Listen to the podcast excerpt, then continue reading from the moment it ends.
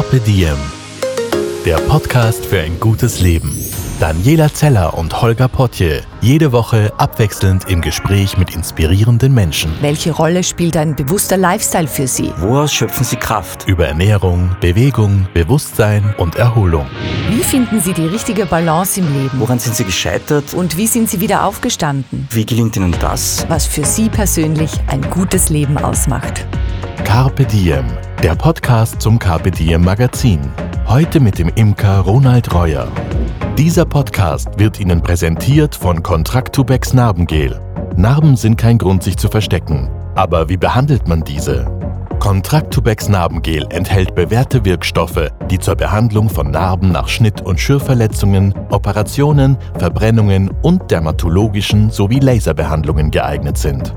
Die Dreifachwirkung beugt überschießender Narbenbildung vor, reduziert Rötungen, Juckreiz und Spannungsgefühle und macht die Narbe weich und elastisch.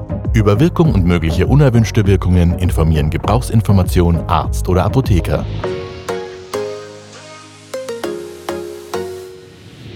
Hallo und herzlich willkommen beim Podcast von Carpe Diem. Heute zu Gast ist der Ronald Reuer und ich freue mich besonders. Du bist nämlich aus Salzburg extra angereist. Hallo. Ja, hallo, hallo Holger. es war total cool. Der Ronald Reuer ist heute da, weil wir über ein Thema sprechen wollen, das ganz vielen Leuten am Herzen liegt und wo wir dann mitbekommen haben, dass es auch oft nachgefragt wird. Und zwar, ja, es geht um Summen, es geht um Bienen. Und die lieben Bienen sind ja immer öfter in Not und es gibt immer weniger davon. Dabei sind sie ganz, ganz wichtig für unser Ökosystem. Und ich dachte mir, ich hole mir jetzt mal einen Experten, nämlich einen Profi-Imker in der schönen Steiermark daheim. Du Genau, bist in Schladming. Schladming? Ja, Rohrmus ist ein Ortsteil von Schladming. Wir sind am Berg oben auf 1000 Meter Seehöhe. Ja. Ja. Und das ist eigentlich so der Nachbarberg von der Planei. Die Planei ist sehr bekannt. Ja, genau, da haben wir einen Bauernhof oben und da habe ich auch die Bienenstöcke stehen. Genau. Und die spannende Geschichte beim Ronald ist, ich habe ihn bei uns im Servus-Magazin entdeckt. Du bist zur Imkerei auf einen recht schönen Weg gekommen. Ich glaube, dein Opa war da irgendwie beteiligt. Genau, ja, der Opa. Ja. Es waren ursprünglich, also der, der Vater von meinem Vater, der Opa von väterlicherseits, der hat schon Bienen gehabt und der, hat dann, der ist gestorben leider und dann waren einmal keine Bienen mehr. Und dann hat mein Opa mütterlicherseits wieder das aufleben lassen, hat das in der Pension angefangen eben, das Hobby, und hat die Bienen bei uns, die Bienenhütten errichtet und die ersten sieben Völker wieder gehabt. Und dann habe ich ihm begeistert immer zugeschaut. Das ist eigentlich gar nicht so lange her, sechs, sieben Jahre, Ja. wo ich ihn einfach immer so beobachtet habe. Da habe mir gedacht, der ist so fasziniert von den Bienen. Also der ist wirklich mit, mit der kompletten Leidenschaft dabei und immer nervös, wenn es ums Honigschleudern geht oder Schwarmstimmung kommen. Ja. Und dann habe ich mir gedacht, jetzt schaue ich mir das mit den Bienen an, weil das hört sich irgendwie interessant an. Dann habe ich mir ein paar YouTube-Videos dazu angeschaut und dann habe ich ein paar Bücher gelesen und dann bin ich selber in das Thema reingekippt und dann habe ich eben in Opa gefragt, ob ich mal ihm helfen darf, über die Schultern schauen. Ja. Und der hat mich gleich mitgenommen, hat mir gleich einmal meine drei Völker gegeben. Ah ja, okay. Und da bin ich schon einmal ins kalte Wasser geschmissen und habe gesagt, so, da jetzt mach einmal. ja. Und ja, und dann hat er mich halt begleitet. Und das war irgendwie so die Initialzündung für dich, wo du dann gesagt hast, hm, das ist eigentlich etwas, was mich so fasziniert, dass ich das auch gern beruflich machen würde? Ja, komplett. Also gleich mit Anhieb, weil das so spannend ist. Und das, das Schöne dabei ist, dass du die Natur nicht ausnützt, Ja. sondern du arbeitest mit der Natur sehr eng zusammen, in Augenhöhe. Ja. Und du nutzt quasi nichts aus, du gibst eher mehr zurück und du kannst alles verwerten von den Bienen. Also Bienenwachs, Honig und so weiter, die ganzen Erzeugnisse. Ja, du bist wahnsinnig produktiv, das habe ich auch schon gesehen. Du hast einen Online-Shop, einen eigenen, bei dem es ganz tolle Produkte gibt. Und das ist so der Gedanke, glaube ich, auch so der 360-Grad-Gedanke, also alles zu nutzen und, und achtsam und nachhaltig damit umzugehen, wenn ich es richtig verstanden habe, was ihr auch macht bei euch am Hof. Ja, genau, das ist das Wichtigste eigentlich. Das ist ja auch ganz lustig, weil du hast mal netterweise zwei Produkte mitgebracht, und zwar einerseits den Schladminger Honig, Imkerei vom Reiter, und dann einen Honiglikör, den ich bisher noch nicht kannte, und den Lippenbalsam hätte ich jetzt fast vergessen, ganz wichtig, auch in der kalten Jahreszeit. Der ist nämlich mit Propolis und das, da kommen wir auch noch drauf zu reden. Ähm, was jetzt aber da oben steht auf den Produkten ist vom Reiter. Magst du mir das erklären, warum heißt euer Hof einmal vom Reiter? Ja, In Österreich ist es ja so, dass da jeder Bauernhof so einen Fulgo-Namen hat, so einen Hofnamen. Okay, ja. Und der ist unabhängig vom Nachnamen, das ist wirklich der Hofname. Mhm. Meistens ist es so der von dem Ursprungsbauern, der was den Hof gegründet hat, irgendwie so der Name. Und bei uns ist Reiter Ja. der Fulgo-Name. Ja. Und Reiter stammt aber nicht vom Pferdereiten, von den Pferdereiter, sondern vom Roden. Weil sich da der erste Bauer vermutlich Okay. So den Wald freigerodet hat. Ja. Und das war dann der Roder und aus Roder ist irgendwo ein Reiter geworden und dann war das der Reiterhof. Und vom Reiter, das war äh, äh, ein Schmäh von meinem Bruder, der eine Werbeagentur und weil ich immer gesagt habe, das, das, ein Reiterhof verbindet man so stark mit Pferdereiten. Und das gibt es in jeder Ortschaft, gibt es einen Reiterhof, Ja. wo, wo man Pferde reiten kann. Und dann haben wir eben, hat mein Bruder die Idee gehabt, warum nehmen wir das nicht einfach vom Reiter, die Imkerei vom Reiter, dann kann man das so ein bisschen ausschmücken, dann ist einfach, das ist der Hof vom Reiter. Und so hat sich das ergeben. Und heute stehst du da. Ja, voll schön, total nett. Es ist bei dir jetzt so, du bist, äh, kann man schon sagen, glaube ich, Imker aus Passion. Und ich hoffe, ich werde heute ganz, ganz viel lernen von dir, weil ich wieder tausend Fragen habe und die wahrscheinlich sehr simpel gestrickt sind. Also da schon mal Entschuldigung, ja. Aber ich, ich hoffe, dass wir ganz, ganz viel mitnehmen auch. Und du machst es doch hauptberuflich, oder Imker? Da gibt es ja gar nicht so viele, die das mittlerweile hauptberuflich noch machen können. Ja, genau, ich bin jetzt am besten Wege. Ich meine, ich habe noch, ich habe den Bauernhof jetzt daheim übernommen und wir haben schon noch eine Rinderhaltung daheim und dann habe ich noch zwei Apartments, so Ferienwohnungen, weil wir immer in einem touristischen Gebiet leben. Und die Imkerei, da bin ich jetzt gerade gut dabei, dass ich das eigentlich zu meinem Hauptberuf mache. Und eben auch mit meiner, mit der weiteren Verarbeitung von der Naturkosmetik und so her. Genau, also das heißt, du, du teilst dir das so auf, dass du einerseits sagst, okay, der eine, der eine Zweig ist das Imkern, das andere ist das mit, mit den äh, Ferienwohnungen und Ja. dann noch Produkte aus der Imkerei in Richtung Naturkosmetik. Ja, genau. Sind die alle jetzt bienenabhängig, die Naturkosmetikprodukte, oder bist du da auch unabhängiger? Nein, eigentlich derzeit noch alles bienenabhängig. Also das ist alles wirklich in dem Thema Bienen enthalten. Verhaftet, ja. Ja. Ja, cool, aber das heißt, in der Konstellation geht dann die Rechnung auch auf und, und man kann davon leben. ja, ich denke, wenn man das einfach veredelt und, sie, und nie stehen bleibt. Ich glaube, das ist auch mein Ding jetzt, wo ich mich immer weiterentwickeln möchte und immer neue Produkte entwickeln. Ja. Weil, wie die Naturkosmetik ist ja großartig. Das sind die besten Inhaltsstoffe, was man von der Natur ernten kann, zusammengefasst in einem Lippenbalsam drinnen und der funktioniert auch. Funktioniert besser wie ein Vaseline-Produkt. Und das ist einfach ein völliges Naturprodukt. Und das finde ich spannend. Und Ja. wenn man sich da weiterentwickelt und neue Sachen ent entwickelt, eben auch noch, glaube ich, kann man das ausschmücken und ausbauen. Das klingt so, als hätte dein Gehirn daheim nie Ruhe, sondern wenn du mit den Bienen fertig bist, dann sitzt du da und tüftelst dann Dinge, die du damit schon wieder anstellen kannst oder machen kannst oder produzieren könntest. Ja, genau. Ja, du bist der Tüftler. Das habe ich schon in unserem Vorgespräch ein bisschen rausgefunden. Ist total nett. Ich komme aber jetzt ganz auf den Anfang zurück. Also, dein Opa wenn ich es mal richtig notiert habe, 2015 deine ersten Bienenvölker geschenkt. Also, mittlerweile ist es so, in deinem Garten leben jetzt zehn Bienenvölker oder sind schon mehr? Nein, es sind schon mehr. Jetzt habe ich 40 mit, mittlerweile. Oh, wow. Okay, also Ja, das ist von deinem jetzt- Rechercheding zu deinem ein Riesensprung. 40 Ja, ich habe da jetzt ziemlich ähm, vermehrt in den letzten Jahren.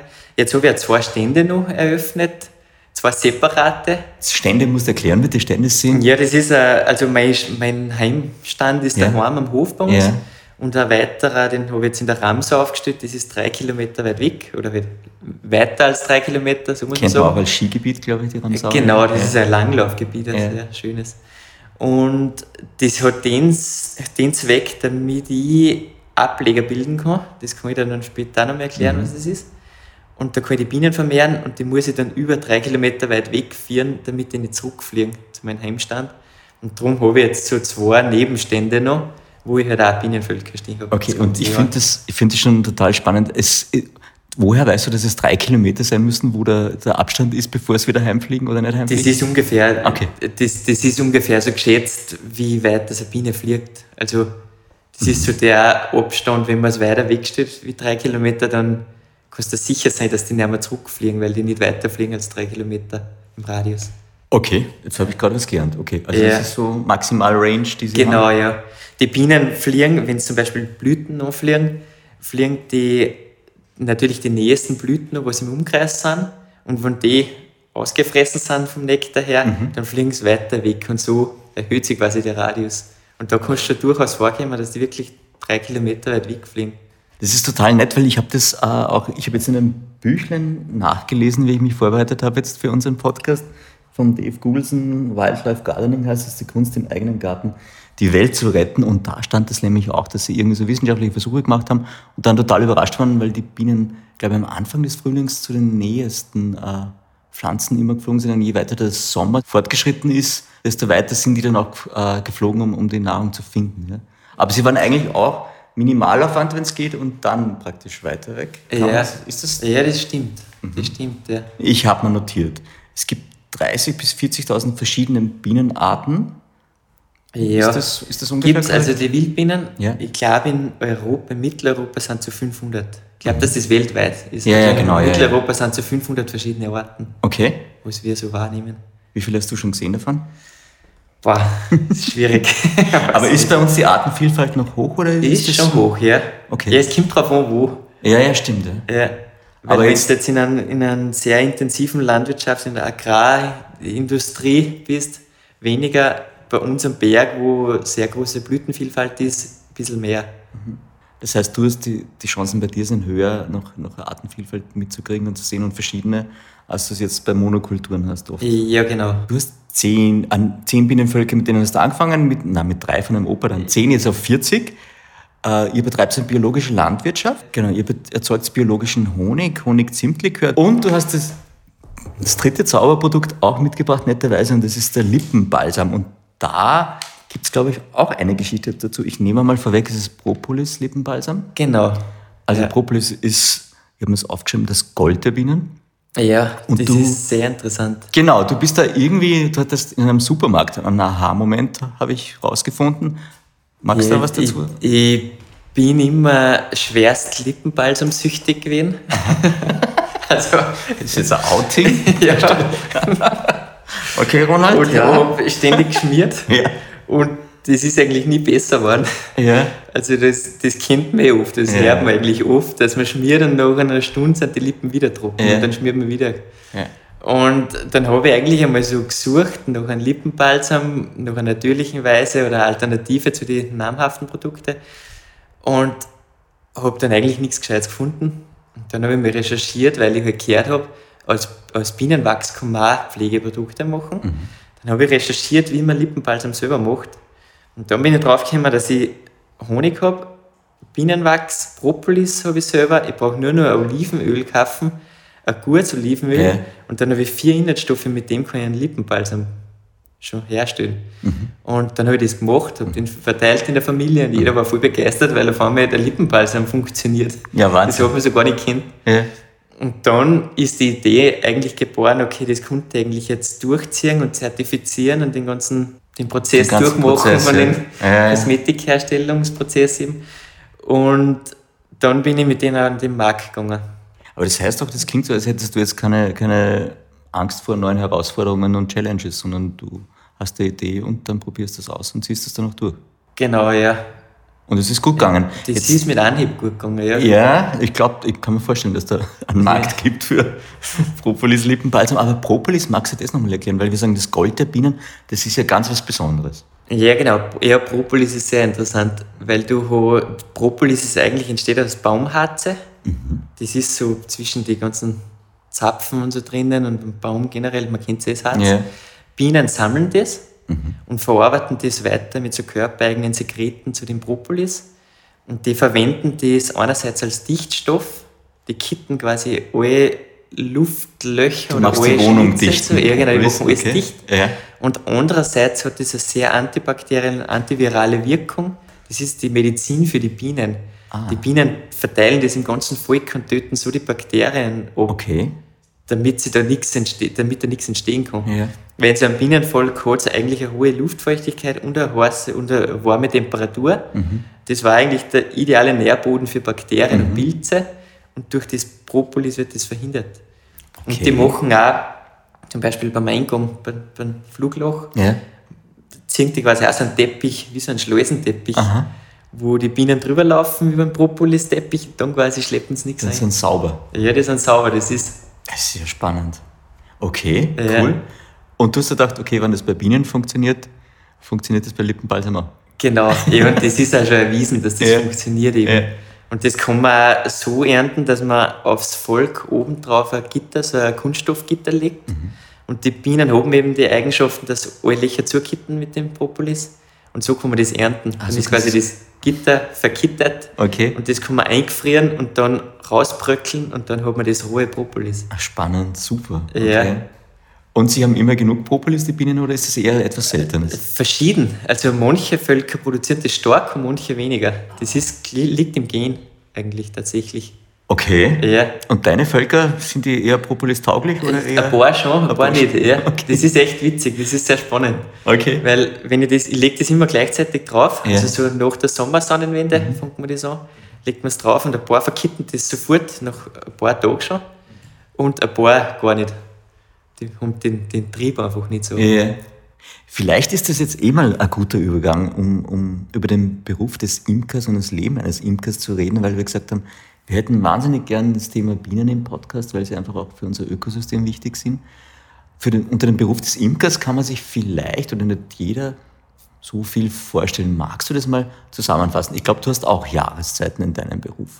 Ja, genau. Wann geht's denn für dich los, das Jahr, und wann endet es? Das kann Ja, ich, ich sage immer, dass eigentlich es beginnt immer im Frühjahr.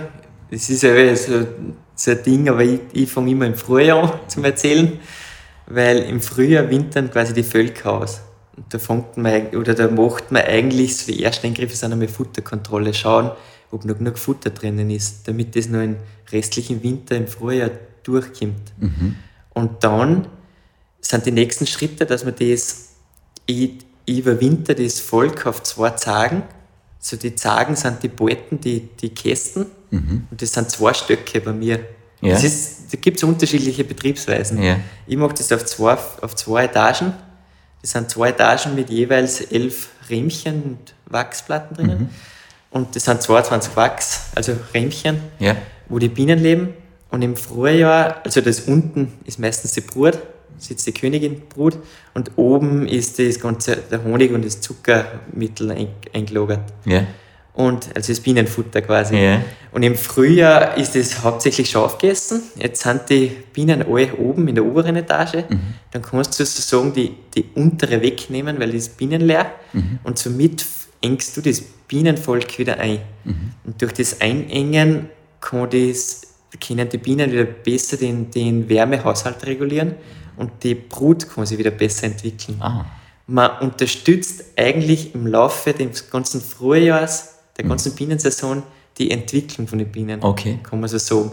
Also Wann, jeder wann geht das los? In welchem? Im März? Februar? ja, im, im Februar, März macht man so Futterkontrollen, da schaut man noch gar nicht so viel nach, also da stört man die Bienen Ja. gar nicht. Da macht man so Futterkontrollen und dann im März, April, in, in Wien zum Beispiel, Ja. fangen sie im März schon, weil da die Temperaturen höher sind. Mhm. Bei uns im April fahren die Skifahrer noch, Ja. also da ist noch sehr viel Steh.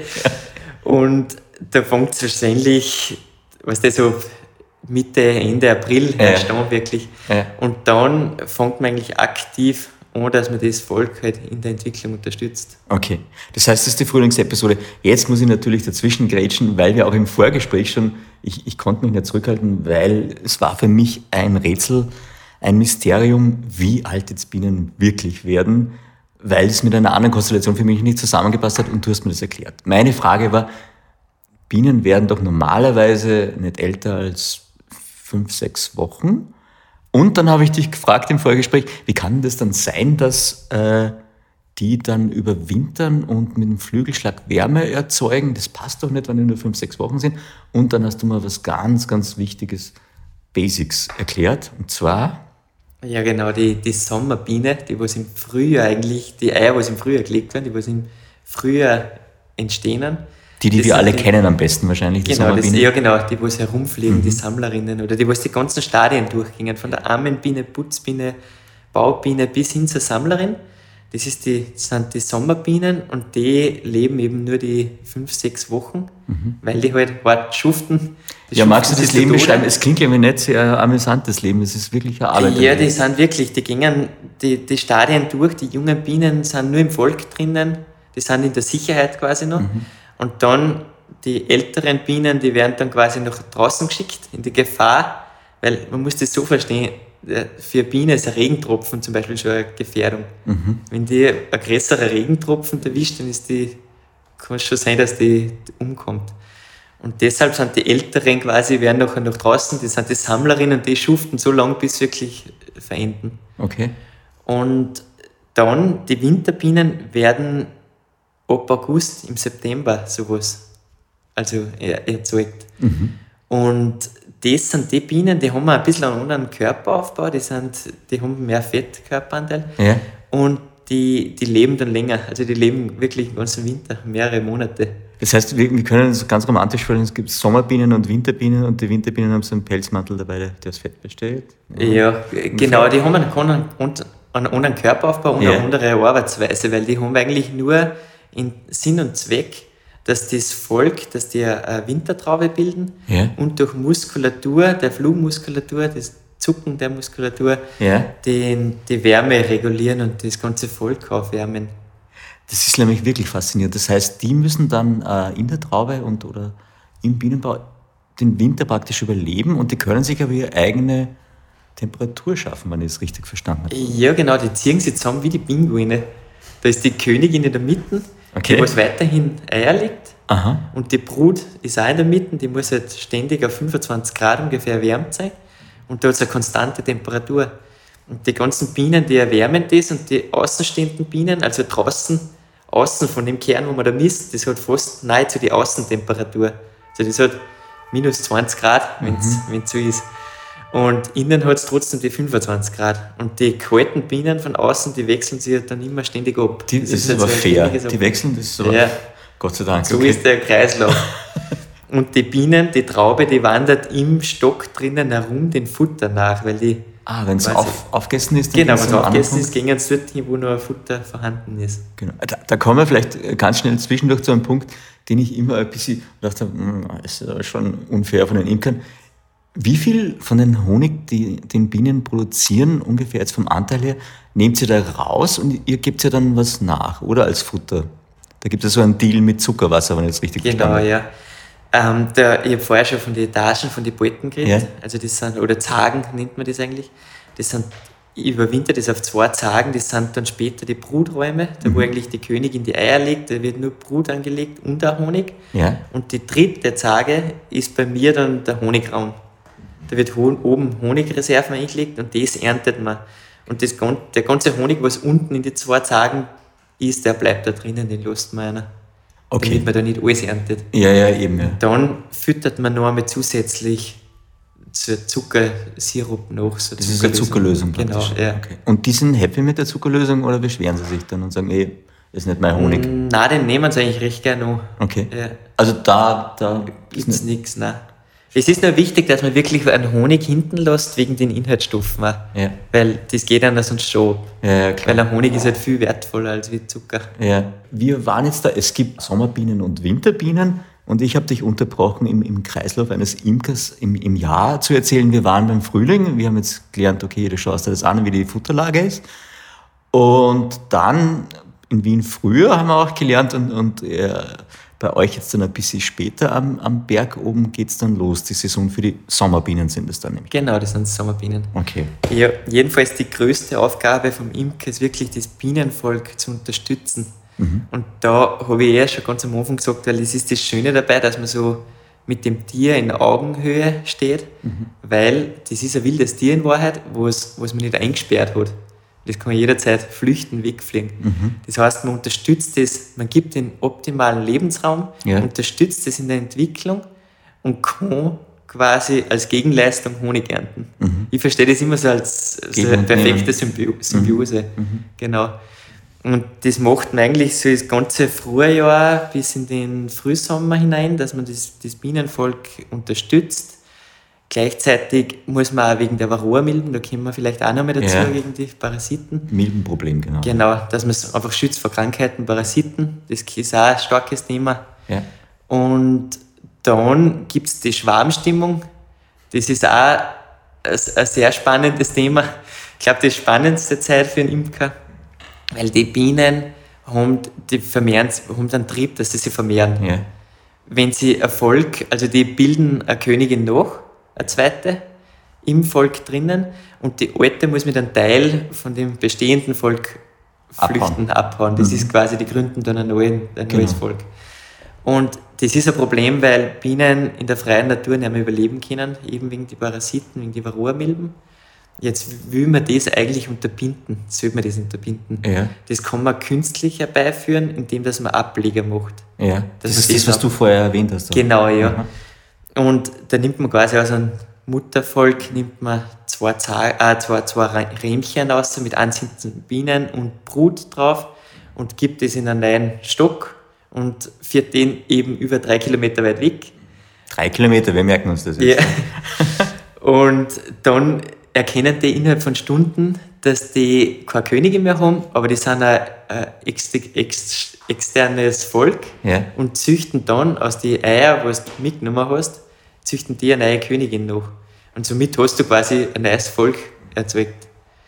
Und das alte hat einen, einen Schwarmtrieb weniger, mhm. wenn man es so sagen kann. Aber man findet ja manchmal in der Natur solche Schwärme tatsächlich. Die hängen dann an Bäumen oben äh, gesammelt. Genau. Das ist praktisch immer eine Königin mit einem Arbeiterstamm, oder wie? Genau, ja. Und die suchen sich dann in, in alten Baumstämmen, in Toten und so weiter, wo, oder Höhlen, oder wo finden genau. die neue ja, Meistens ist es so, wenn die ausschwärmen, das passiert eh immer wieder, trotzdem auch, wenn man voll viele Maßnahmen trifft. Das habe ich auch im Jahr ein paar Schwärme und, aber die, die fliegen quasi aus, fliegen zuerst einmal irgendeinen naheliegenden Baum an, da sammeln sie. Yeah. Und dann gibt es so Kundschafterbienen, die was herumfliegen, die ziehen Kreise um den, um den Schwarm herum und suchen sie irgendeine hohle, einen hohlen Baum oder irgendeine eine Höhle oder so, yeah. wo sie sich quasi einnisten. Und da würden sie dann ein neues Volk gründen und Bienenwachs, so wirklich Waben anlegen und dort halt einfach leben. Aber das ist jetzt kein Diss an dich, wenn da jetzt ein Schwarm steht und sagt, äh, wir hauen ab, Ronald, äh, uns gefällt es woanders besser, oder hat man da als Imker möglicherweise das falsch gemacht? Nein, es ist in Wahrheit das, die müssen abhauen, sonst wären es eigentlich in Gefahr, weil es ja, neue Königin gibt. Genau, ja, die müssen abhauen, weil es eben der natürliche Trieb mhm. ist. Mhm. Nur als Imker sollte man das halt einfach verhindern. Ja. Erstens mal, weil man es dann im Griff hat. Mhm. Zweitens, weil die, der Schwarm in der Natur nicht sehr schwer überlebensfähig ist. Ja. Ist es, wie, wie, groß ist denn da die Wahrscheinlichkeit, dass die dann eine ideale Unterkunft finden? Ist da, Gibt es da Zahlen dazu oder ist das, sterben Nein, die dann ganz oft? Man sieht es ehrlich gesagt sehr selten. Mhm. Ich habe dieses Jahr habe ich wirklich einen gefunden, oder weil mir ein, ein Förster angerufen hat, dass in einem Baumhaus lebt. Aber eben durch die Varroa-Milben, die was auch mitgenommen haben, haben die eine sehr schwere Überlebenschance und die werden wahrscheinlich ein Jahr, zwei Jahre vielleicht überleben und dann äh, eingehen. Darum find, findet man die Bienen in der Natur nicht. Die, die, die Milben-Situation besprechen wir auf jeden Fall auch noch, weil ich die auch wahnsinnig spannend finde, was ein großer Teil vom Imker noch ist. Also einfach mit den natürlichen Feinden oder mit den Feinden der Bienen da wahrscheinlich auch richtig umzugehen. Bevor wir zu denen kommen, würde ich gerne noch ein paar Statistiken mit dir durchgehen. Ich habe mir notiert, es gibt Bienen schon über 90 Millionen Jahre, also sie sind eigentlich schon sehr lange auf dem Planeten, länger als wir wahrscheinlich.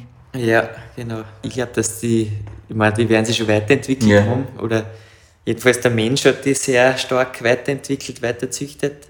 Aber seit wann gibt es denn Imker, weiß man das? Nein, weiß jetzt auch nicht auswendig, aber das ist auch recht spannend, weil das System mit den Bolten, das, das gibt es eigentlich auch schon sehr lange. Ja. Das Prinzip mit den Bolten, ja, ja, das gibt es sehr lange und ist sehr lang eigentlich unverändert. Ja, und es klingt ja total ausgeklügelt. Also ja. hat einmal ein ganzes System entwickelt, das gut funktioniert und seitdem weil früher hat es die Körbe gegeben, die kennt man vielleicht so, Stimmt. heißt die Bilderbücher. Ja, ja, genau. Nur als die Körbe war das Problem, da hat man die ganzen Waben rausgeschnitten. Du hast quasi den ganzen Wohnbau damit, weggenommen ja. und dann hast du die Bienen wieder irgendwie reinkriegen müssen oder die haben sie, wahrscheinlich sind sie weggeflogen. Und dann hat sich einer überlegt, okay, wie kann man das machen, dass man das nicht, das komplette Wabenbau, dass man den ausschneiden muss und dass man den an den Honig kommt, ja. ohne dass man den Bienen schadet. Und das gibt es jetzt, ich, ich, muss jetzt roten, aber sicher schon über 100 Jahre. Ja, ja, Gehen wir nochmal kurz zurück auf deinen Weg. Wir sind fast im Sommer an, angekommen. Was macht der Imker da? Und erklär vielleicht noch kurz vorher, ähm, also das ist wahrscheinlich eh im Erzählen dann, was, was, wie artgerechte Bienenhaltung funktioniert und auch was für dich das Schöne am Beruf des Imkers ist eigentlich, was das für dich faszinierend macht. Ja, im Sommer, dann geht es halt weiter mit, die, mit dem Schritt, dass man eben noch die Hon in Honig erntet. Und dann greift es gleich über mit dem Thema wieder Varroamittel, also Varroa-Behandlung und dann das Einwintern. Das Einwintern. Und weil du angesprochen hast, was das Besondere beim Imkern ist, wie ich vorher schon erwähnt habe, dass das wirklich, das ist a, die Biene ist das drittwichtigste Nutztier. Jetzt musst du die ersten zwei auch sagen, was du ja, Kuh und Schwein. Ah, okay. Ja, genau. Das ist nach Kuh und Schwein das drittwichtigste. Der Unterschied ist zu Kühen und zu Schweinen, dass man Kühe eigentlich eher ausnützt, weil, weißt du, das ist eine andere Art von Tierhaltung. Man züchtet eine Kuh oder ein Schwein, damit man dann das Fleisch erntet. Mhm. Bei den Bienen ist es so, dass man wirklich einen Lebensraum schenkt, yeah. mit denen zusammenlebt, mit denen quasi das ganze Jahr überstehen probiert. Yeah. Also man tut ja alles, damit das auch weiter besteht und man nimmt einfach nur einen kleinen Teil Honig wieder weg. Und die Gräs, also und du nimmst nichts von der Natur weg. Also du hinterlässt keinen CO2-Abdruck mhm. zum Beispiel. Stimmt, ja. Und du gibst eigentlich mehr zurück, weil die Bienen ja Honig produzieren, ist eine kleine Leistung von Bienen. Große Leistung ist die Bestäubung. Und durch das gibst du eigentlich der Natur extrem viel an Mehrwert zurück. Mhm. Und das ist das Faszinierende. Du erntest andererseits extrem spannende Erzeugnisse. Mhm Andererseits nutzt du die Tiere nicht aus, weil du lebst mit ihnen auf Augenhöhe zusammen. Mhm. Du tust alles, damit die überleben und weiterhin bestehen bleiben. Und das dritte ist eben, du hast den nachhaltigen Aspekt, dass das wirklich für, du, du hast einen Job, wo es der, der Natur was zurückgeben ja. Ich finde es ganz schön, weil du hast mal in einem Zitat gesagt, wenn man mit Bienen arbeitet, merkt man, wie wichtig es ist, eine Symbiose mit der Natur einzugehen sich in den Kreislauf einzufügen und nicht mehr zu entnehmen, als man wieder zurückgeben kann. Da sind wir eigentlich beim Kreislaufsystem und bei der Nachhaltigkeit. Und du hast ja gesagt, das fand ich total spannend, Bienen spüren, wenn du gestresst bist als Imker. Ja. Wie das, spüren die das? Das habe ich heuer wieder sehr spüren müssen. Okay, das heißt, in Form von Stichen dann? Oder ja, ah, ja. brutal. Aha, okay. Ich war dieses Jahr sehr spät dran mit der Honigernte. Aha. Und ich hab, da hat man ein bisschen so einen Druck, weil man die Varroa-Behandlung sollte man einfach in die letzten, der letzten Juliwochen schon mal beginnen. Mhm. Da sollte man alles abgeerntet haben. Und dann sollte man zeitnah mit der Varroa-Behandlung beginnen, weil sonst die Population von den Varroa-Milben überhand nimmt. Okay, ich glaube, es ist jetzt der Zeitpunkt gekommen, auch wo wir über die Milben reden. Das ist ein Riesenproblem bei, bei äh, Bienenvölkern, die Milben, der Milbenbefall. Genau, Magst du mir erklären, was die Varroa-Milbe macht und warum der, die so problematisch ist? Ja, die Varroa-Milbe ist durch einen Mensch eingeschleppt worden aus Asien. Okay. Die asiatischen Bienen können sie wehren oder die haben das gelernt im Laufe der Evolution, dass sie sich einfach wehren dagegen. Mhm. Die europäischen Bienen nicht. Oder weltweit ist das, glaube ich, ein Thema. Mhm. Und die haben sich noch nicht abgefunden damit, weil das so plötzlich in die 70er, 80er Jahre eingeführt oder eingeschleppt worden mhm. ist. Jetzt ist das in jedem Volk vorhanden. Also die sind wirklich drinnen, die kann man nicht ausrotten. Sind einfach in jedem Volk gegeben. Die kommen aber dazu, weil die auf, auf Blumen dann warten, während die Bienen sich Nein, die, oder die nutzen die, die Bienen als Transportmittel okay. tatsächlich. Die setzen sie hinten auf dem Rücken und verschleppen sie in den Panzer.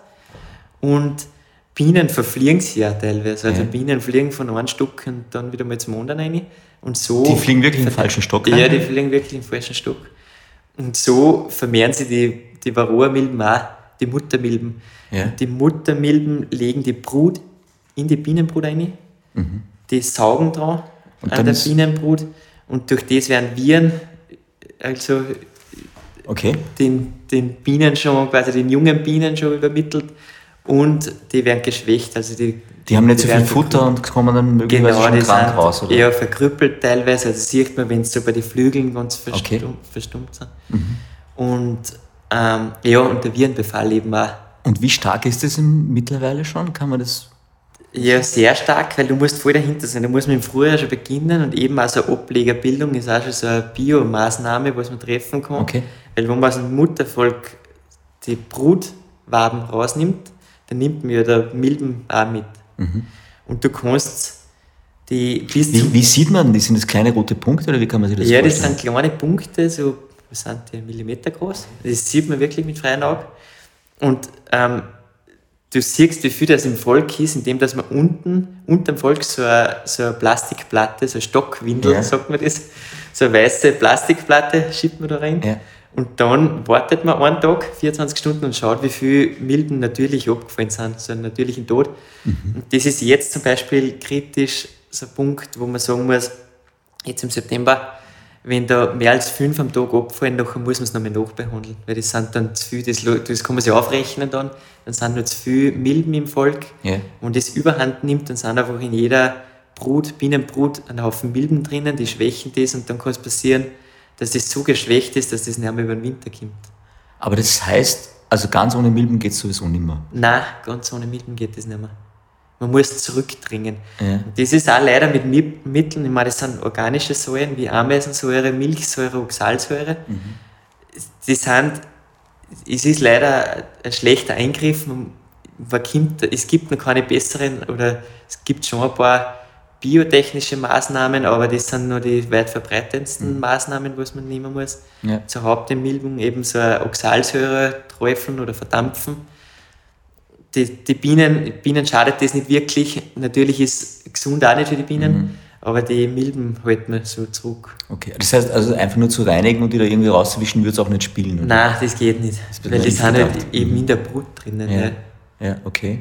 Und das muss man wirklich so das ganze Jahr, das muss man wirklich ernst nehmen. Und vom Frühjahr bis im Dezember, im Dezember ist zum Beispiel eine sehr wichtige Zeit, weil das das Bienenvolk einmal brutleer.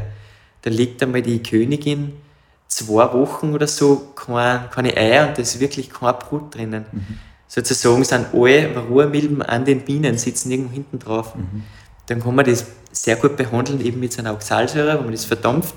Weil da kommt jede Milbe in Berührung und dann sterbt die ab und so kann man die voll gut im Griff haben. Okay. Und das ist im Dezember eben der Fall. Und da musst du das ganze Jahr wirklich so ein Konzept ausarbeiten und das streng danach richten und auch ständig kontrollieren, ob der Befall stark ist oder nicht. Ich hatte jetzt eine Sekunde lang die Hoffnung, dass die auf dem Propolis-Teppich hängen bleiben, die Milben, und dann gar nicht reinkommen und die Bienen sauber sind. Das spielt's nicht. Nein, leider. leider. Das wäre eine andere Lösung. Okay, also die Milben sind ein Problem, die jetzt seit mittlerweile ein paar Jahrzehnten eigentlich dann schon da sind. Ja. Gibt es da zum Beispiel jetzt Hoffnung, dass sich das auch irgendwie genetisch über Generationen löst? Oder? Ja, genau. Ich habe jetzt schon so ein paar Bücher gelesen, also ebenso, wenn man Bienen lässt, wenn, man's jetzt, wenn jetzt jeder Imker aufhören würde, die Population würde stark zurückfallen Ja. in Europa, sagen wir mal. Die würde wahrscheinlich auf nahezu null, also es werden starke Bienenvölker durchstarten wieder, die was sie wehren können dagegen. Die würden dann wiederum sich vermehren und so wieder durch, wie die Evolution halt funktioniert, sich wieder ausbreiten. Nur wir, Bienen, äh, wir Menschen können, nicht, können uns nicht einfach jetzt so verabschieden von den Bienen, weil wir Ja. sehr stark abhängig sind. Ja. Jetzt müssen wir da irgendwie schauen, wie wir da mit denen eigentlich leben können. Ich fand es auch faszinierend, weil wenn man ein bisschen recherchiert und dann kommt halt auch immer wieder das Thema auf, dass es schon zu wenig Bienen gibt oder die immer mehr zurückgehen und damit auch die Bestäubungsmaßnahmen eigentlich zurückgehen. Und dann gab es so die Idee mit den, äh, ja, man könnte so kleine Roboterbienendrohnen basteln als Ersatz und ist dann draufgekommen, dass es wahnsinnig teuer wäre, die Gratisbestäubung, die wir jetzt haben, jetzt technisch zu produzieren und nämlich auch zu warten und dann davon auszugehen, dass es da keine Unfälle und da, da gibt. Also, schätzt, als Wirtschaftsfaktor sind die eigentlich auch wahnsinnig unterschätzt, die Bienen. Ja, voll. Also das, die, die Bienen, was mich ein bisschen ärgert, ist immer bei den Bienen, Bienen werden immer so wirtschaftlich gemessen an der Honigleistung. Ja, ja, ja. Weil das ist einfach, Biene ist nur interessant, wenn sie Honig liefert. Aber der Wert an der Bestäubung ist 15 Mal so hoch. Eben, ist Und da Wahnsinn. gibt es eben die Doku, die was das gut erklärt, wie Morden Honey, das kennst du vielleicht. Ja, Und die haben das ganz gut gezeigt anhand von China. In China gibt es wirklich Teile, wo die Biene ausgestorben ist und da stehen dann Jetzt mit Menschen mit bestäubt, Pinseln gell? und, Ja. und deren Pollen auf die Bäume mit Pinseln auftragen. Mhm. Das ist unglaublich. Weißt du, wenn man Bienen hat, die was das einfach automatisch machen. ja. Ich meine, so weit darf es nicht kommen lassen. Ja, ja, ja. Aber sind wir, sind wir, bessern wir uns gerade auf dem Weg gefühlt? Du hast ja ein bisschen mehr Einblick. Ja, ja ich denke schon, ich habe sehr Hoffnung, dass das jetzt, jetzt gerade das Thema Nachhaltigkeit ist sowieso gerade steigend und auch junge Menschen, was sich dafür einsetzen und ich hoffe, dass sich das jetzt besser entwickelt und dass halt jeder irgendwie was macht dagegen, weil es kann jeder Einzelne ja was machen dagegen. Wenn ich jetzt, Ronald, wenn ich jetzt Bienen toll finde und auch gerne in der Natur bin, wann weiß ich denn, ob ich auch ein guter Imker wäre? Was braucht ein guter Imker an Fähigkeiten und Fertigkeiten? Ähm, ich glaube, da reicht die Begeisterung. Tatsächlich. Okay. Die Begeisterung und dann zum Anfangen würde ich echt raten, dass man so einen Grundkurs macht. Den gibt's, den kann man- gibt's, ja genau, auf so Imkerschulen. Ja. Weil dann hast du schon mal das nötige Wissen und dann stehst du nicht so komplett planlos da. Mhm. Das habe ich auch gemacht. Auch wenn, weil ich, ich habe ja einen Opa gehabt, aber ich habe trotzdem den Grundkurs gemacht und hast jetzt schon mal so ein Basiswissen. Ja. Und dann kann man eigentlich schon beginnen. Und, und das nächste ist, man muss halt viel probieren, viel testen und man kommt dann eh im Laufe der Jahre drauf, wie man am besten das angeht. Aber wie zeitaufwendig ist denn das, wenn ich es jetzt als Hobby mache oder beruflich mache? Das ist wahrscheinlich nochmal ein Unterschied. Aber was muss ich denn da rechnen und wie viele Stunden muss ich da investieren und wie viele Tage? Ja, es geht eigentlich, wenn man drei Stöcke hat, das ist, da ist man nicht so oft beschäf- beschäftigt. Der, der Sinn hinter dem Kreis, dass man die Bienen so oft wie möglich in Ruhe lässt, dass man wirklich seine Eingriffe nur gezielt tätigt, Ja. wirklich, wenn es sein muss, Ja. weil das ist, jeder Eingriff ist ein Stress für die Bienen. Okay. Und weißt du, wenn man das jetzt nicht wirtschaftlich nützt und wirklich nur Bienen halten möchte, weil es halt äh, gut, gut ist für die Natur, nachher braucht man da nicht allzu. Also dann kann man das durchaus machen.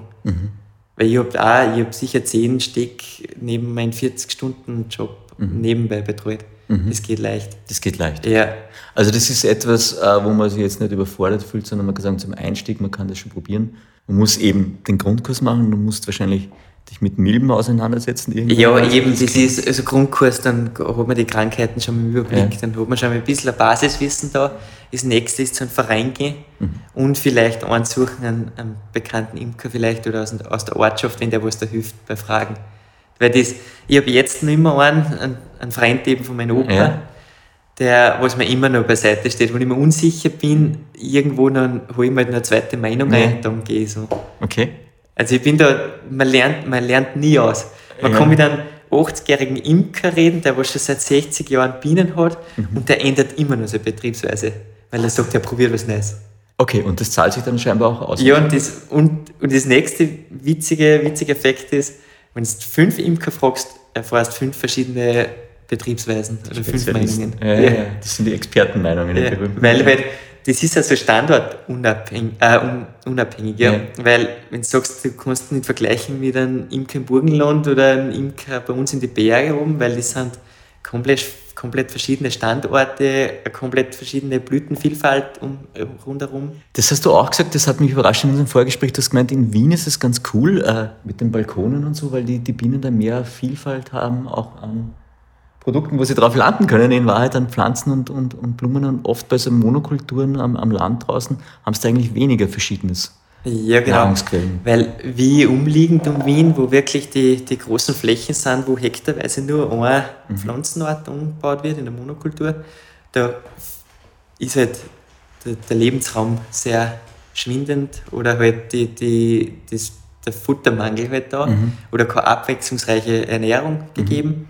Und in Wien, wenn da zum Beispiel, man sieht mehr bei den ganzen Blumenkästen, da ist einfach eine Blütenvielfalt da. Ja. Oder in die Gärten, in die Parks. Wien ist sowieso sehr grün, muss man sagen. Und da finden tatsächlich die Bienen, haben da eine abwechslungsreichere Ernährung. Jetzt habe ich mal ein paar Fakten zu Bienen und du kannst mir dann sagen, ob die deiner Meinung nach stimmen oder nicht. Ich fand sie nur faszinierend. Darf ich kurz was vorlesen? Ja, bitte. Ah, okay. Also das stimmt ziemlich sicher. Bienen sind durch die Bestäubung für zwei Drittel unserer weltweiten Nahrung verantwortlich. Würdest du es so unterschreiben? Ja, das kommt drauf an. Also zwei Drittel von 100 der wichtigsten Nutzpflanzen Ja. sind 71 bestäubt von Bienen. Also das sind zwei Drittel. Ja. Von der Masse her nicht. Also die Masse her von den Lebensmitteln, weil eben Getreide zum Beispiel ist sehr großes Massenprodukt. Das was eigentlich nicht, das, was, das wird bestäubt durch den Wind. Ja. Das braucht keine Insekten Ja. zum Bestimmen. Und darum stimmt, aber halt von 100 der wichtigsten Nutzpflanzen werden 71, Prot- äh, oder 71 von Bienen bestimmt. Bienen können Sprengstoff erschnüffeln. Boah, das Also ich habe das nicht. ich fand es total faszinierend, weil da steht, also die haben angeblich 60.000 Duftrezeptoren an ihren Fühlern. ja, das glaube ich schon. Ja. Und dann gab es eine wissenschaftliche Studie, Und die haben, wenn, wenn der TNT, also Sprengstoff, in einem Produkt war, haben sie scheinbar ihren Rüssel ausgestreckt und damit angezeigt, dass da der Duftstoff drinnen ist. Und die wurden da scheinbar mal in einem wissenschaftlichen Experiment dafür eingesetzt. Okay, sehr interessant. Okay, ja. Das nächste lustige Fun-Fact-Element ist, Elefanten haben Angst vor Bienen. Ja, ich glaube, dass jedes Lebewesen Angst hat vor Bienen. Wirklich? Ja. Bienen sind echt, echt arg. Also wenn die einmal dich nicht mengen und aggressiv werden, das habe ich eben heuer erfahren beim Ernten, weil ich zu gestresst war. Ja. Ich bin hingegangen, war zu, viel zu spät an und war einfach gestresst und hab, und wo man hektisch arbeitet und gestresst ist an sich, dann sind die Bienen schon mal unruhig.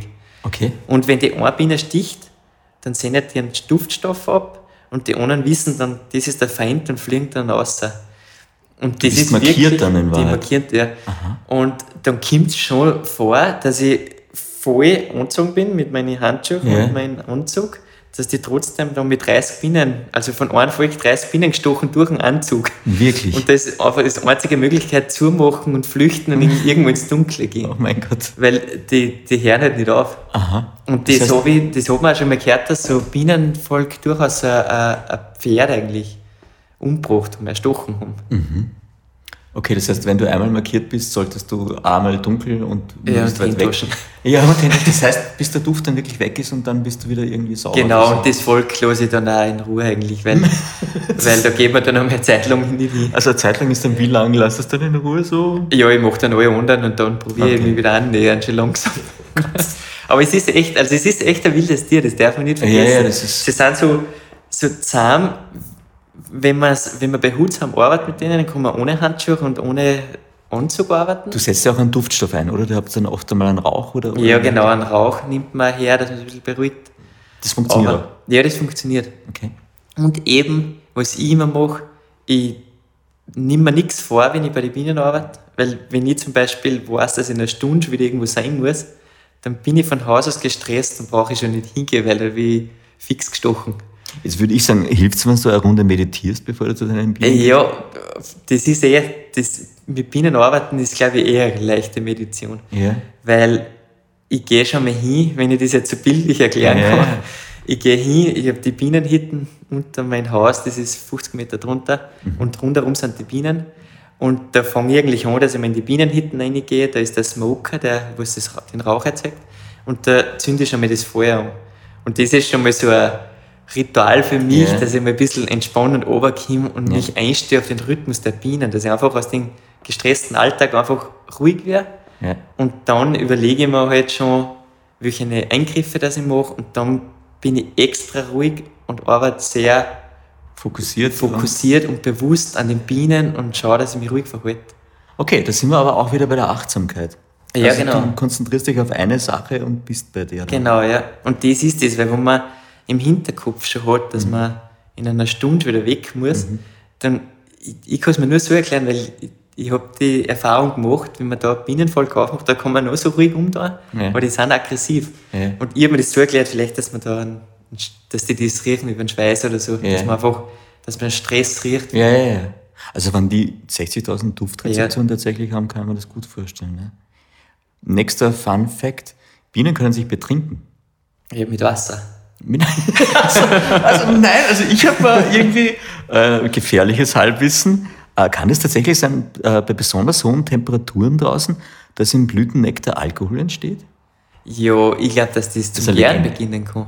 Also Nektar genau. ist ja sehr wasserhaltig und Ja. ich glaube, dass wenn man Nektar stehen lässt, gleich wie Zuckerwasser, Ja. wenn man Zuckerwasser stehen lässt oder Säfte, fängt das zum Gären an. Und dann entsteht Alkohol. Können. Also da muss ich einmal einen Heim gehen mit meinen Bienen. Das wäre doch ein gut Ansatz. Aber also theoretisch möglich wäre es. Oder? Äh, Schauen wir mal. Ich habe auch noch rausgefunden, Bienen waren schon mal im Weltraum, weil man beobachten wollte, äh, wie der Wabenbau im schwerelosen Raum funktioniert. Okay. Die waren auf so der eine Challenger. Funktion auf der ISS wahrscheinlich. Challenger 1995 haben sie ein so, Experiment okay. gemacht. Interessant. Weil einfach, also eigentlich sind es ja auch geniale Architekten. Und dann fand ich es wieder nett, wie du gesagt hast, eigentlich hat sich ja die Art und Weise, wie man so die Bienenhäuser anlegt, äh, nicht sehr verändert. Ja. Würde jetzt, wenn man jetzt sagen wir mal, wir finden einen genialen Architekten, der Bienenhäuser baut. Könnte man da nochmal was an, an Bienen zu Hause ändern, beziehungsweise Produktivität oder Happiness von Bienen, glaubst du? Nein, ich glaube Ist es schon perfekt? Ich glaube, ja, weil die, die Beute, das, die Betriebsweise hat sich eigentlich aus dem hohlen Baum entwickelt, Mhm.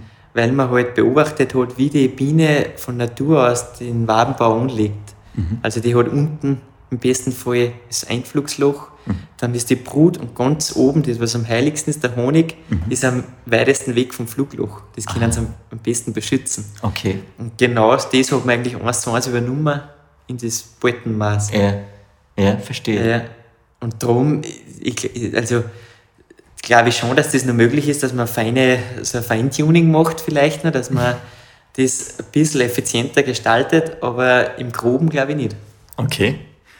Nächste Frage an dich. Um ein 500 Gramm Glas Honig zu füllen, fliegen Bienen, jetzt ist es errechnet worden, quasi zweieinhalb Mal um die Erde. Sie legen zwischen 25.000 und 500.000 Flugkilometer dafür zurück. Ist ja irre. Ja, die leisten viel. Wahnsinn. Also es ist wirklich beeindruckend. Und dabei fliegen es, weiß nicht wie viele, zigtausende Blüten noch. Ja. Und äh, das Spannende ist auch, da haben wir auch vorher drüber geredet, du hast gesagt, Bienen sehen jetzt gar nicht in Farbe. Stimmt das? Ja, genau, die sehen eigentlich so Schwarz-Weiß-Kontraste. Und die sehen quasi, wenn sie irgendwo vorbeifliegen, ist dunkel. Also die erkennen, die sehen nicht so wie wir, Ja.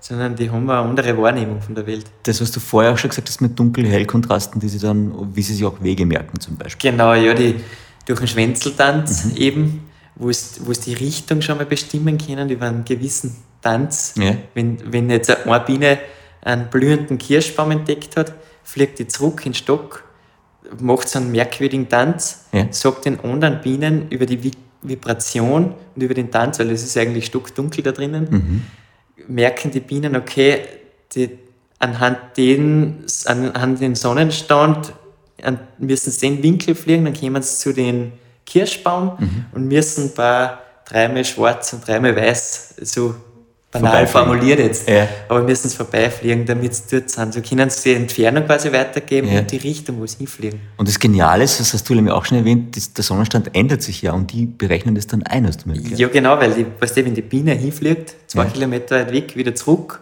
Ist und das vergangen. weitergibt, das, da vergeht ja eine Zeit. Ja. Aber die Bienen rechnen das ein, dass die ist einfach den Sonnenstand mitrechnen. Ja. Also es ist wirklich faszinierend. Ja. Und Total. das im Dunklen. Wahnsinn. Das geht einfach über Vibration und Ja, Duftstoffe. Ich war dann schon total fasziniert, wie ich äh, gelesen habe, dass die nicht rot sehen können, also weil sie Facettenaugen haben eben und das eher als dunklen Fleck dann wahrnehmen.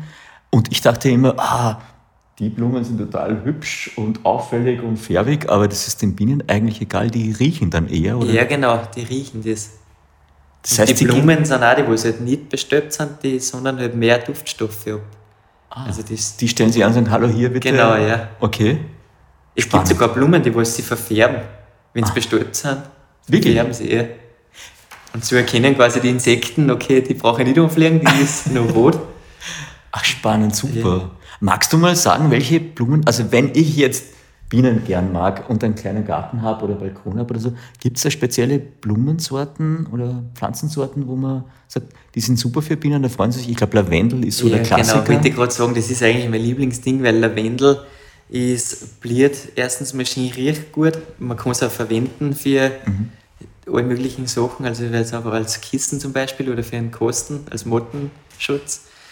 Und das nächste ist, die blüht so spät in den Sommer hinein. ja. Jetzt haben wir eigentlich dann noch einen guten Futtergeber für im Spätsommer für die Was ja Bienen. total wichtig ist, weil es, da gibt es ja gar nicht mehr so viel dann. Genau, muss man ja, sagen. weil der Großteil schon verbliert Ja. ist und Lavendel bliert eigentlich relativ lang. Ja. Und man sieht es auch, wenn man so einen Lavendelstock hat, wie viele Schmetterlinge, Hummeln, Bienen da dabei sind. Du bietest ja, glaube ich, auch Blumensamen an, die die Bienen ganz gerne mögen. Was ist denn da in der Packung drin? Gibt's Genau, da dir im habe ich, ja, da ich 72 verschiedene Blumenarten eben und Kräuterarten ausgesucht, die halt wichtig für Wildbienen und Bienen sind. Mhm.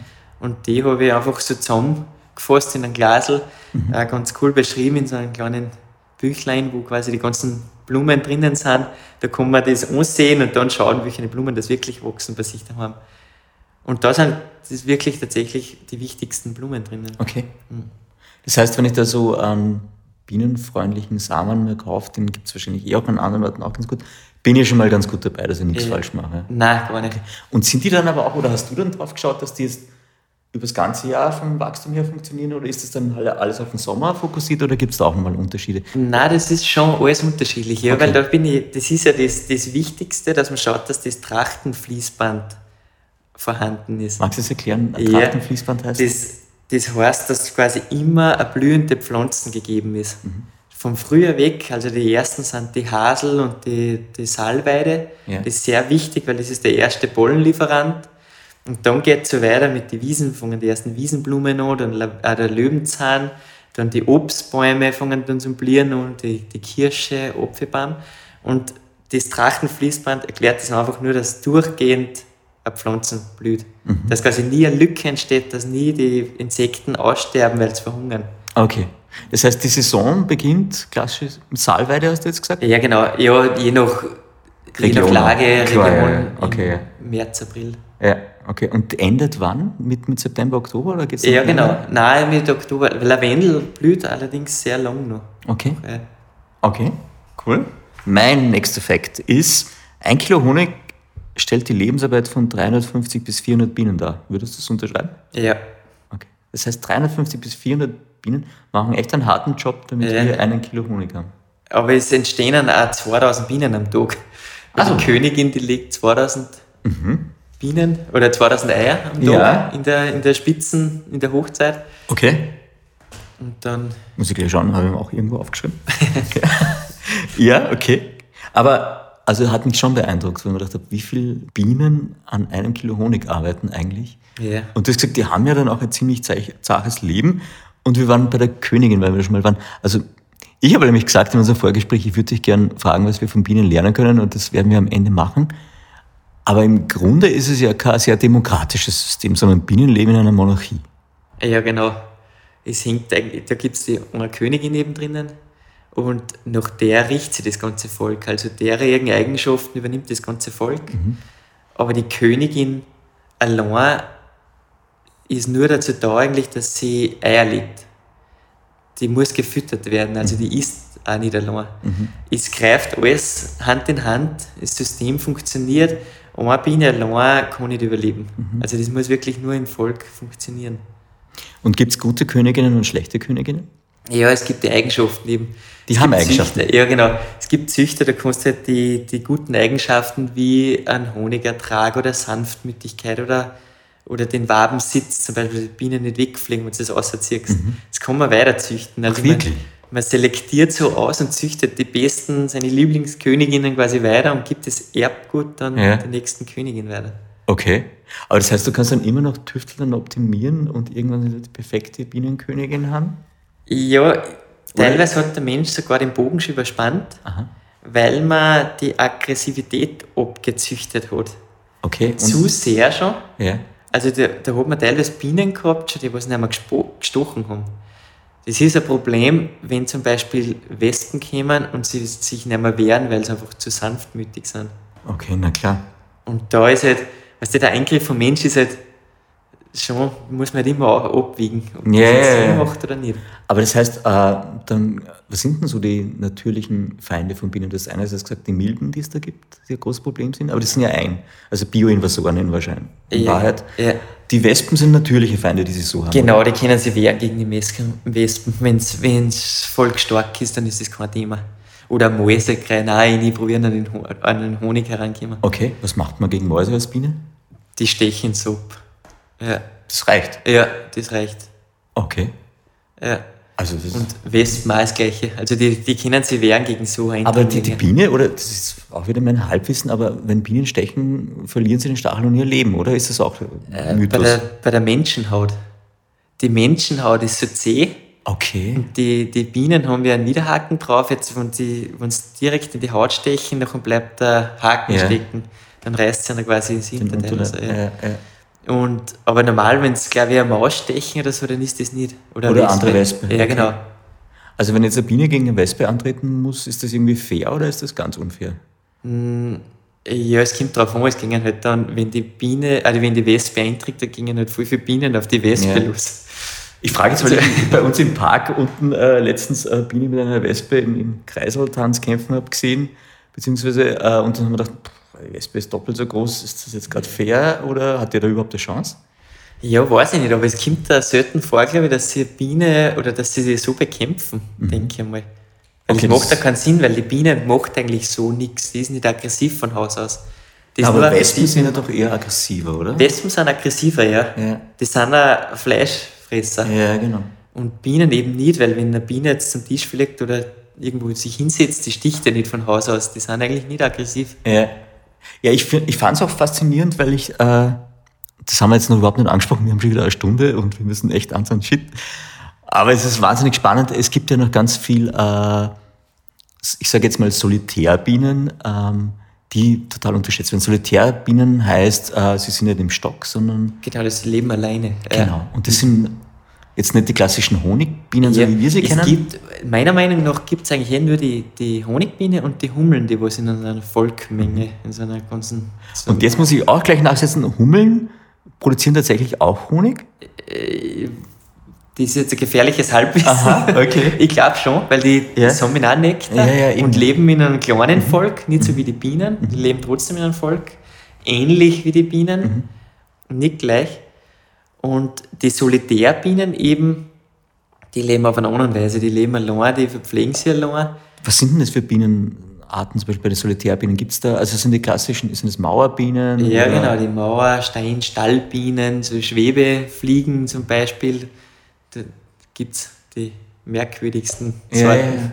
Da gibt es wahnsinnig viele Sorten, die man Ja. eigentlich total nicht am Radar hat, unterschätzt, aber die total wichtig sind. Ne? Ja, die sind sehr wichtig. Ja.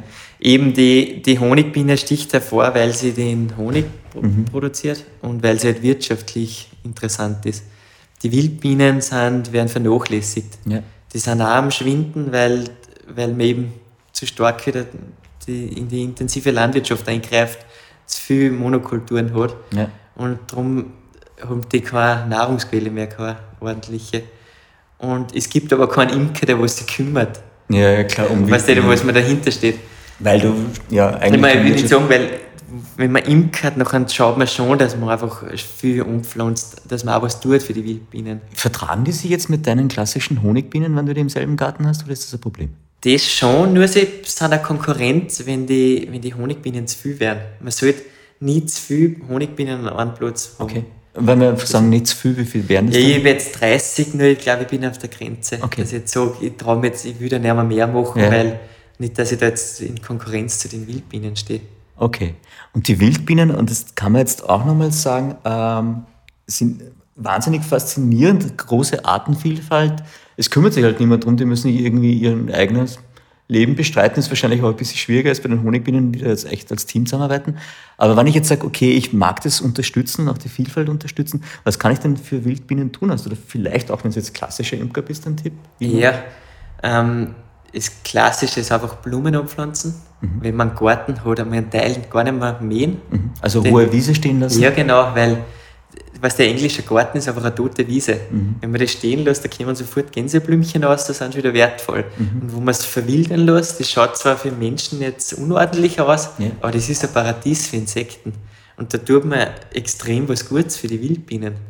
Und wenn das jeder tut, oder wie es ihr das da habt mit, den, mit dem Balkon, mit den Blumen draußen, Wir müssen jetzt gerade erklären, wir sitzen gerade bei mir in der Wohnung und wir schauen da so ja, über das Eck auf zwei Straßenecken und einen Park runter. Wir haben so einen kleinen Balkon. Ja. Und das ist auch was Wertvolles, weil das ist eine kleine Tankstelle für, für Wildbienen. Ich habe Die tatsächlich Hummeln immer wieder mal da. Ist. Ja. Äh, ja.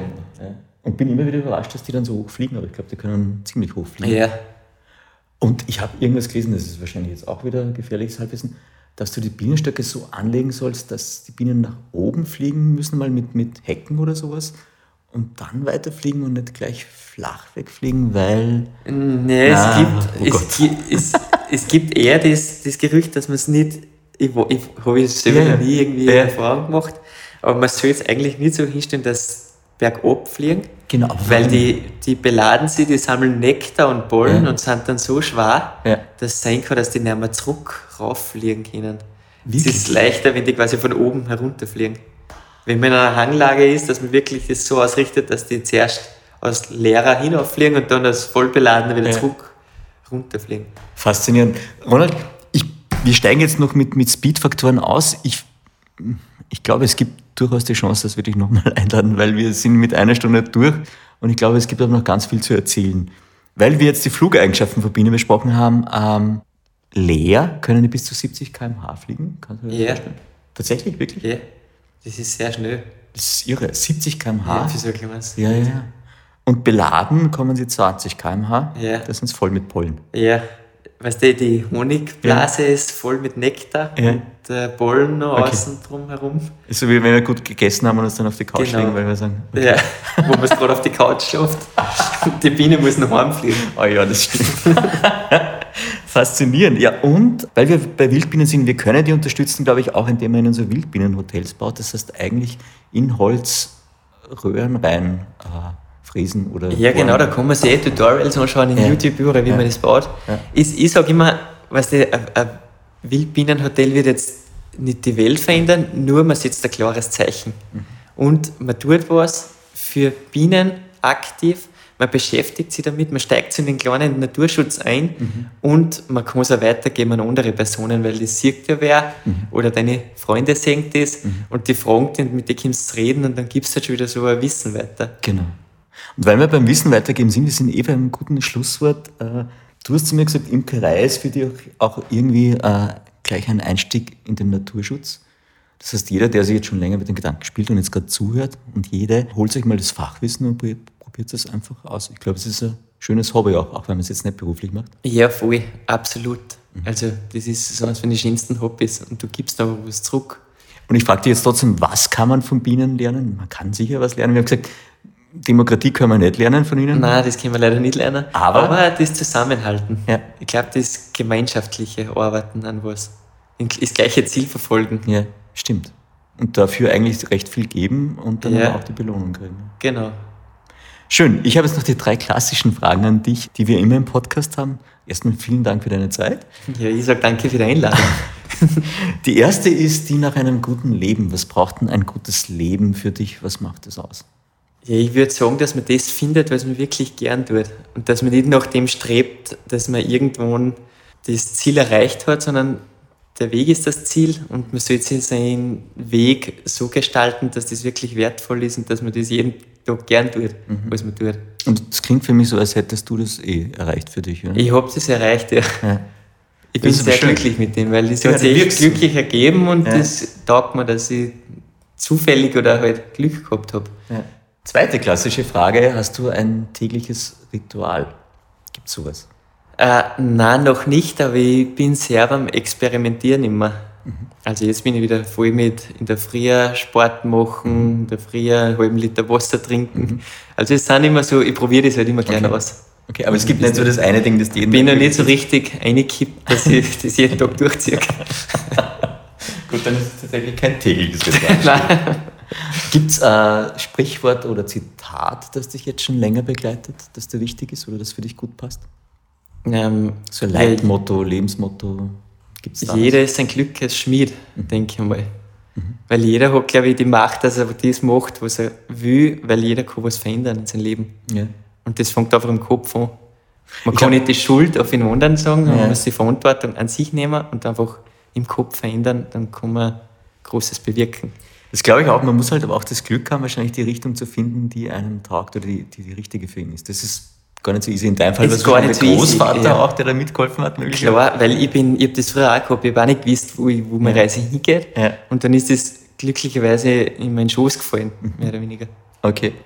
Meister, ich habe noch äh, Fragen, die das Leben stellen. Und ich vier kleine, nein, drei kleine kurze. Welche Biene wärst du, wenn du es aussuchen kannst?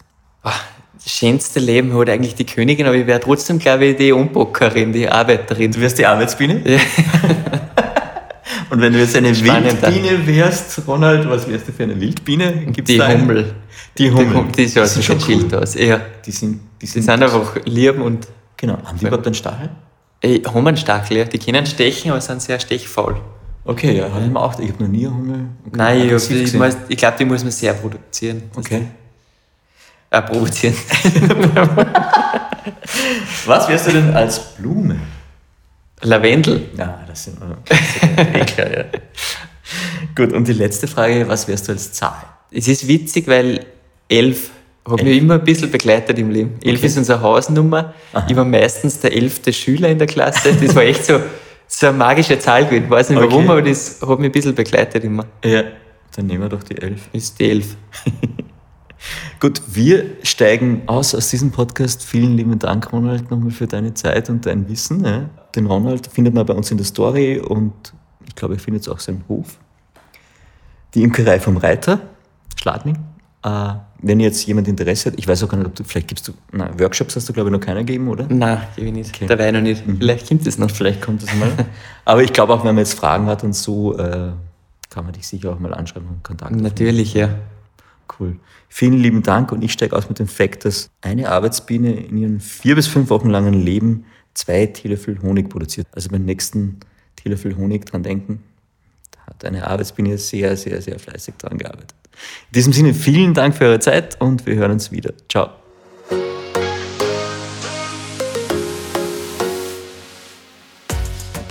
Ronald, äh, jetzt hört uns niemand mehr zu. Wir sind im Off, äh, Mikros sind aus. Und ich mache das dann immer mit meinen Gästen. Ich frage sie nach einem Buchtipp nur für mich. ja. Total Ja, egoistisch. Hast du was für mich? Ja. Okay. Was ich derzeit, weil das jetzt zum Thema passt, Aha. was ich derzeit lese, ist Ausgeschwärmt. Okay. Der Autor ist Heinrich Kritsch. Okay. ist ein österreichischer Autor und der schreibt eben über das Thema Bienensterben und holt sich sehr viel Fachmeinungen ein, also von Experten, Bienenexperten und auch Imker. Also es ist sehr interessant auch als Imker, weil man da halt voll viel weit andere Techniken kennenlernt und weil es halt so generell allgemein über das ganze Insektensterben geht. Cool. Hey, vielen Dank für den Tipp. Ich habe noch das Carpe Diem Magazin für dich. Ich hätte es fast vergeben. vergessen, das zu geben. Geht nicht.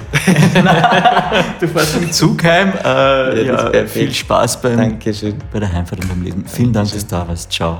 Ja, danke, ciao.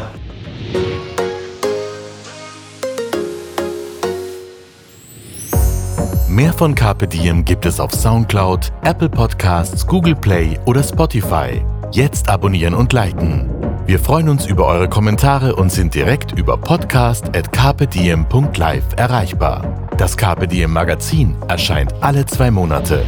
Besucht auch unsere Social Media Portale auf Facebook, Instagram und YouTube und unsere Website carpediem.live. Carpe Diem, der Podcast für ein gutes Leben. Nächste Woche Daniela Zeller im Gespräch mit Österreichs erfolgreichstem Olympioniken, Keynote-Speaker und Coach Felix Gottwald.